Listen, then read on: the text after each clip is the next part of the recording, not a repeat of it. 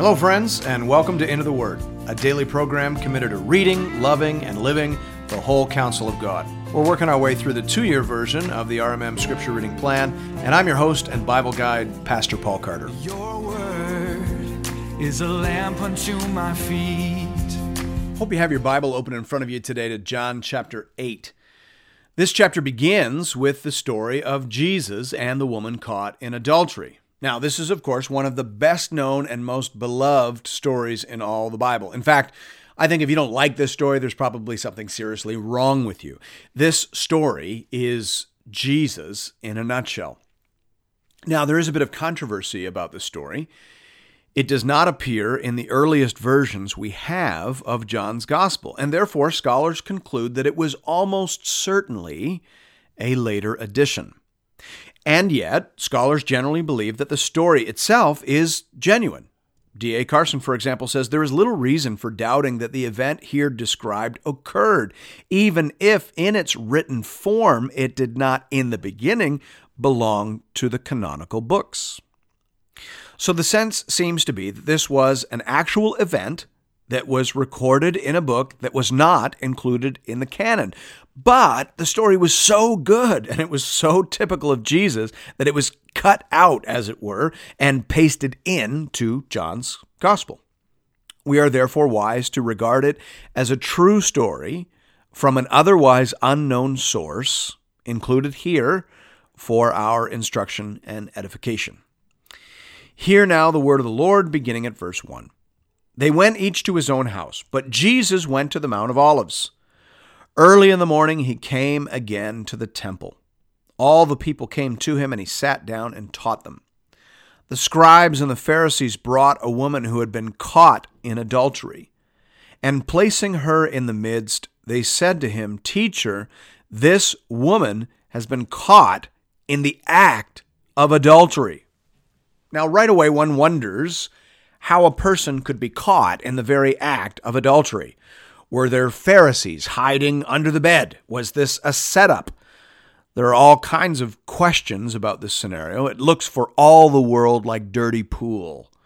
And the rest of the story seems to bear that out. Verse 5 says, Now in the law, Moses commanded us to stone such women.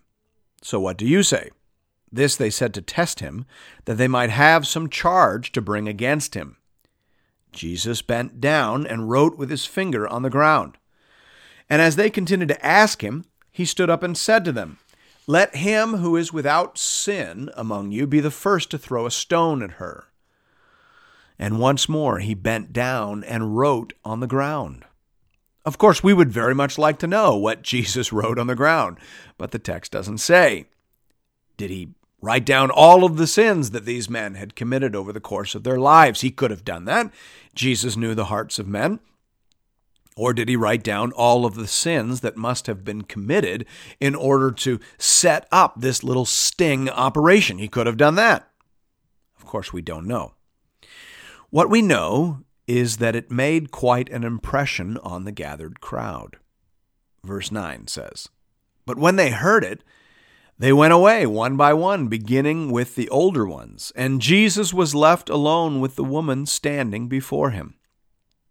Jesus stood up and said to her, Woman, where are they? Has no one condemned you? She said, No one, Lord. And Jesus said, Neither do I condemn you. Go, and from now on, sin no more.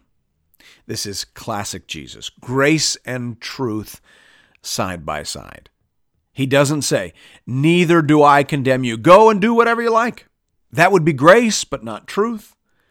He calls sin sin. He tells her that she needs to repent and turn her back on these wicked ways. But he also tells her that there is grace and mercy, forgiveness, and the chance to start again. That is Jesus. Thanks be to God. Verse 12 Again, Jesus spoke to them, saying, I am the light of the world. Whoever follows me will not walk in darkness, but will have the light of life. So the Pharisees said to him, You are bearing witness about yourself. Your testimony is not true. Jesus answered, Even if I do bear witness about myself, my testimony is true. For I know where I came from, and where I am going, but you do not know where I am from or where I am going. You judge according to the flesh. I judge no one. Yet even if I do judge, my judgment is true, for it is not I alone who judge, but I and the Father who sent me. In your law, it is written that the testimony of two people is true. I am the one who bears witness about myself, and the Father who sent me bears witness about me. They said to him, therefore, Where is your Father? Jesus answered, You know neither me nor my Father. If you knew me, you would know my Father also. These words he spoke in the treasury, as he taught in the temple. But no one arrested him because his hour had not yet come. Here again, we see Jesus wrapping himself in Old Testament typology and in the colors and contours of Jewish worship in order to make exalted claims about himself.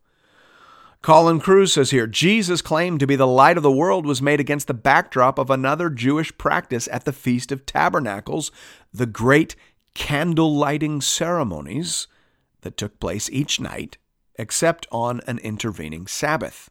So Jesus is making massive claims, claims that cannot be characterized as anything less than divine claims. And the authorities demand to know who Jesus thinks he is to say things like this. And of course, that's the rub. If Jesus is who he says he is, then he has the right to say these things. If he's not, then he is a madman, as C.S. Lewis said, on the level with a man who claims to be a poached egg. That's the discussion. That's the debate that John is letting us in on. Verse 21. So he said to them again, I'm going away, and you will seek me, and you will die in your sin. Where I am going, you cannot come. So the Jews said, Will he kill himself, since he says, Where I am going, you cannot come? He said to them, You are from below, I am from above. You are of this world, I am not of this world. I told you that you would die in your sins, for unless you believe that I am He, you will die in your sins. So they said to him, Who are you? Jesus said to them, Just what I've been telling you from the beginning. I have much to say about you and much to judge. But he who sent me is true, and I declare to the world what I have heard from him. They did not understand that he had been speaking to them about the Father. So Jesus said to them, When you have lifted up the Son of Man, then you will know that I am he and that I do nothing on my own authority, but speak just as the Father taught me. And he who sent me is with me. He has not left me alone, for I always do the things that are pleasing to him. As he was saying these things, many believed in him. So Jesus said to the Jews who had believed him, If you abide in my word, you are truly my disciples, and you will know the truth, and the truth will set you free. They answered him, We are offspring of Abraham and have never been enslaved to anyone. How is it that you say, You will become free? Now, I, want you to notice who Jesus is talking to here. Verse 31 says that he is talking to Jews who had believed him. Jesus is having this conversation with professed believers. These are people who've been chewing on what Jesus has been saying. And, and they're saying, We're in. We're with you. And Jesus says, Are you? Are you? And then he begins to press them. That is amazing. I am amazed at how reticent Jesus is to credit the faith of these early professors. These are people who are raising their hands. And Jesus is, is saying, I see that hand, but I want to press a little bit. First, he says, If you really believe in me, then you will abide in my word. You will persevere in my teaching. And then to test that, he, he throws out some pretty hard teaching. Real believers will hear what I'm about to say and they will grab hold of it. They will submit to it. They will eat it up. Will you? Verse 34 goes on and says, Jesus answered them, Truly, truly, I say to you, everyone who practices sin is a slave to sin. The slave does not remain in the house forever, the son remains forever. So if the son sets you free, you will be free indeed. So Jesus says another indicator that you are a real believer is that you make war on your sin. You don't sit in it, you have progressive victory over it. You're not a slave to it. Verse 37 I know that you are the offspring of Abraham, yet you seek to kill me because my words find no place in you. I speak of what I have seen with my father, and you do what you have heard from your father. They answered him, Abraham is our father. Jesus said to them, If you were Abraham's children, you would be doing the works Abraham did. But now you seek to kill me, a man who has told you the truth that I heard from God. This is not what Abraham did. You are doing the works your father did. They said to him, We were not born of sexual immorality. We have one Father, even God. Jesus said to them, If God were your Father, you would love me, for I came from God and I am here. I came not of my own accord, but He sent me. Why do you not understand what I say? It is because you cannot bear to hear my word. You are of your father the devil, and your will is to do your father's desires. He was a murderer from the beginning and does not stand in the truth because there is no truth in him.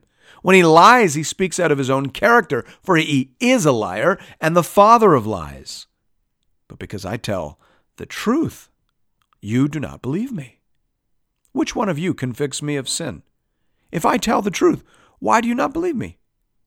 Whoever is of God hears the words of God.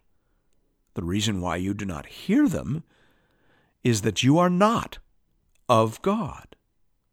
Now, did you hear that exchange? These were Jews who had believed him. These were seekers, we would say. And yet, look at what Jesus says.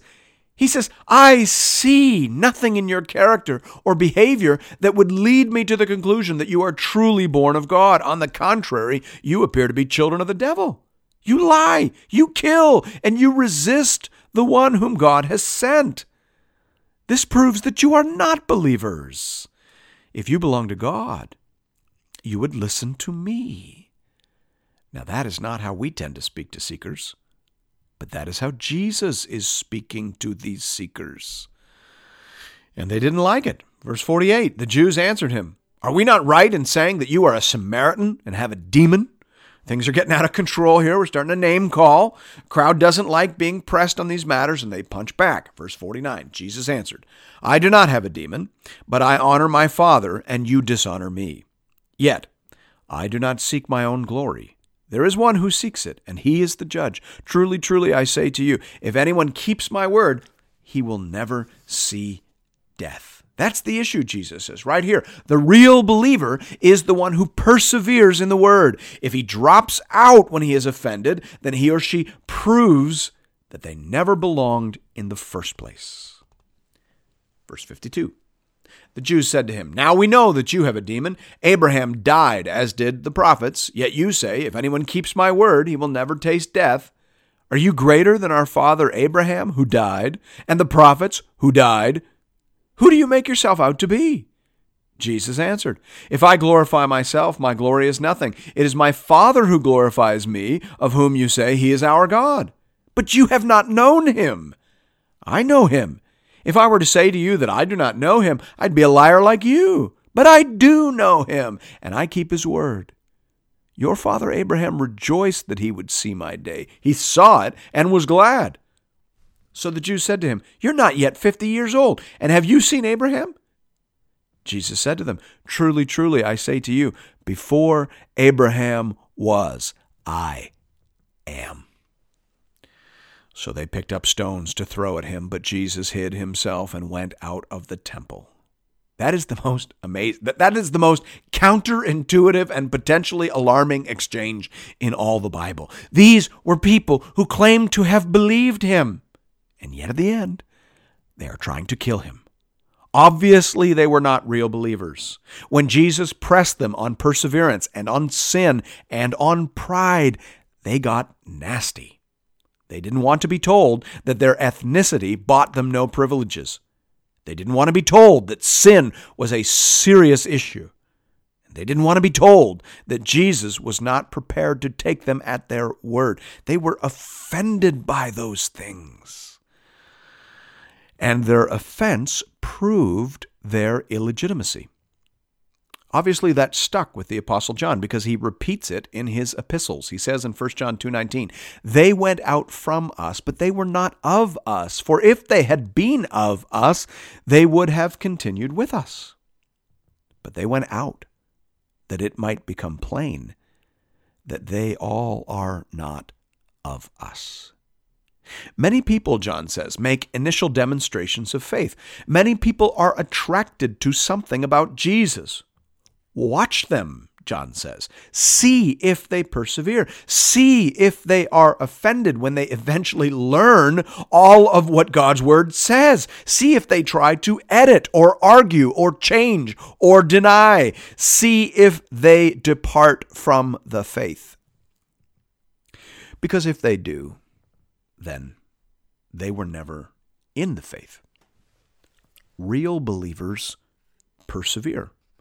They are helped by the Spirit to recognize the voice of Jesus as the voice of God. They belong to Him, and so they receive Him and abide in Him and receive from Him the gift of eternal life. Thanks be to God. And thank you for listening to Into the Word. If you're interested in additional resources, you can find those over at the website at www.intotheword.ca. You can also check us out on Facebook, and I hope that you do. We have a growing community of Bible readers over there, and we post daily encouragements and conversation starters. Hope to see you there. And I hope to see you again tomorrow, right here, for another episode of Into the Word.